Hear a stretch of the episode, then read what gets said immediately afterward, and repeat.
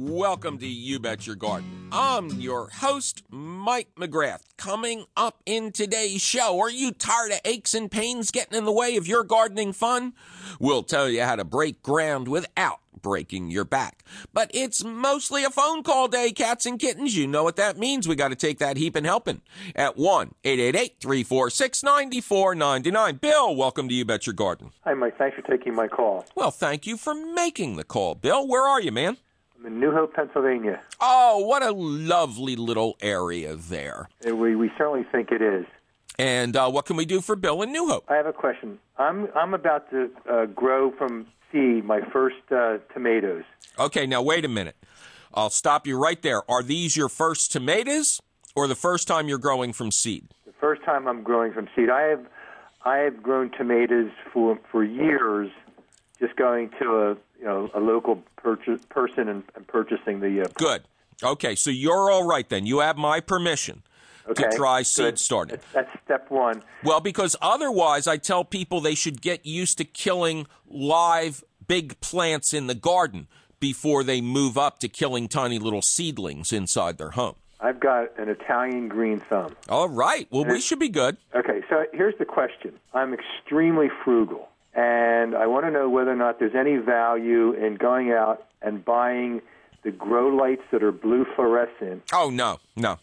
Uh-uh. That, that was the question versus versus just getting a regular fluorescent or maybe even just doing incandescent, notwithstanding the fact that the incandescent are you know less efficient. Yes, with the incandescent, so to speak, you can't get from a regular incandescent bulb, an Edison light bulb. Right. You can't get the lumens you need without the heat being too close for the plants.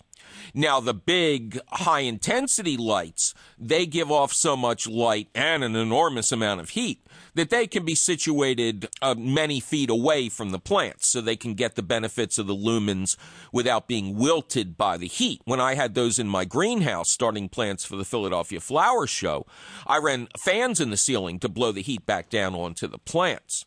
But in a typical home situation, four foot long fluorescent tubes, just a basic shop light, are the absolute best.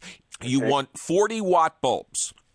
Now, I always tell people to use cool white bulbs, but if you want to do the red, blue, color spectrum, color temperature, hippy dippy, wavy, gravy kind of pseudo scientific stuff, you get one cool white and one warm white. But 40 watts, they must be 40 watt. And you know, a 40 watts is a measure of power. So some of these more modern lights might not say 40 watts, but they're that, they're that luminosity of a 40 watt versus a 25 watt tube. Okay, and how far from the seeds themselves should the lights be? So close that if it were a Midwesterner next to someone in an elevator, they would actually die. Now, now, should these lights be on twenty four seven? I leave mine on 24 7. I don't think there's any harm for turning them off for six or six or eight hours every night.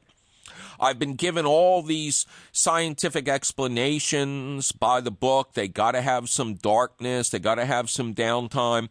Luckily, all my plants are illiterate. They've never read any books. They don't know this personally. And I lie to every plant I've ever grown. All right. So uh, last week, I, I think I heard you say that you should replace these bulbs every year because Yes. they lose some of their luminosity. Yes, but, but that's just